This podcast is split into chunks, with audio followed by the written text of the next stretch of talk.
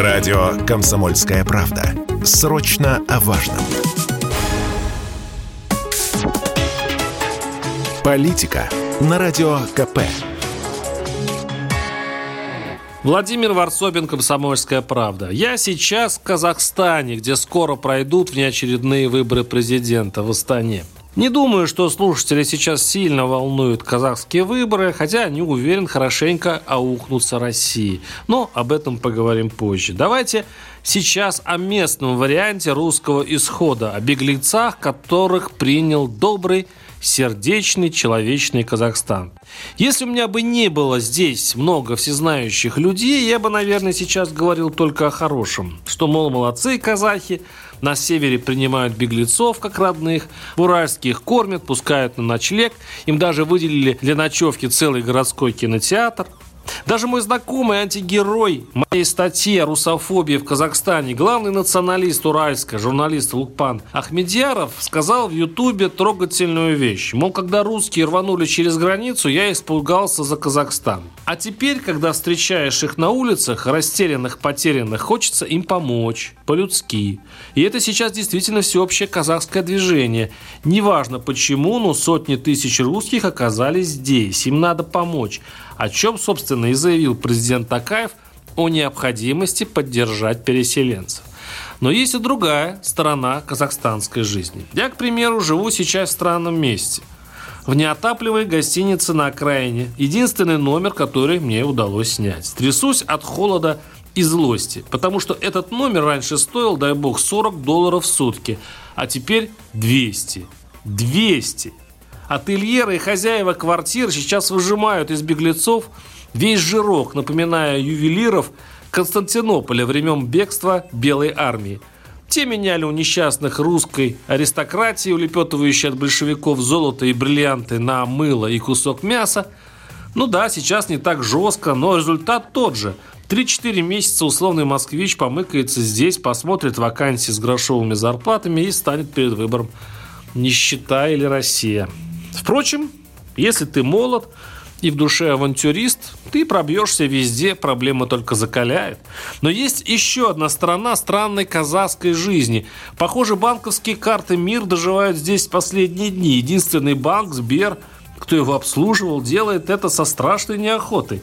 Большинство банкоматов при виде русской карты прикидывается металлоломом. Он вообще скоро перестанет быть Сбером, а превратится в Берег банк. А значит, последняя возможность снять местную валюту у российского человека исчезнет. Уже сейчас мой паспорт вызывает горькую улыбку в кассах обмена валют. Банки Казахстана теперь не меняют деньги российским и белорусским гражданам. Так и говорят казахские братья.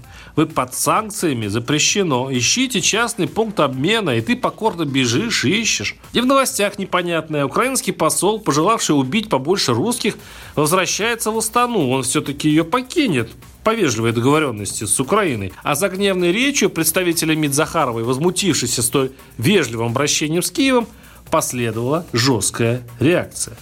Казахстанские власти вызвали российского посла для объяснений. И подозрительно много у официальной Астаны, замечу, влиятельных московских недругов. И самых известных выделю супругу Маргарита Симонян, Тиграна Киасаяна, которому официально запрещен въезд в республику. Теперь в опале депутат Госдумы Константин Затулин. Эти пламенные политики никак не могут взять в толк, от чего Казахстан так плавно, постепенно, но упорно дистанцируется от Москвы. Почему Астана, выбирая между многовековой дружбой с Россией и своими экономическими интересами, выбирает второе? Тут я процитирую яростного Затулина.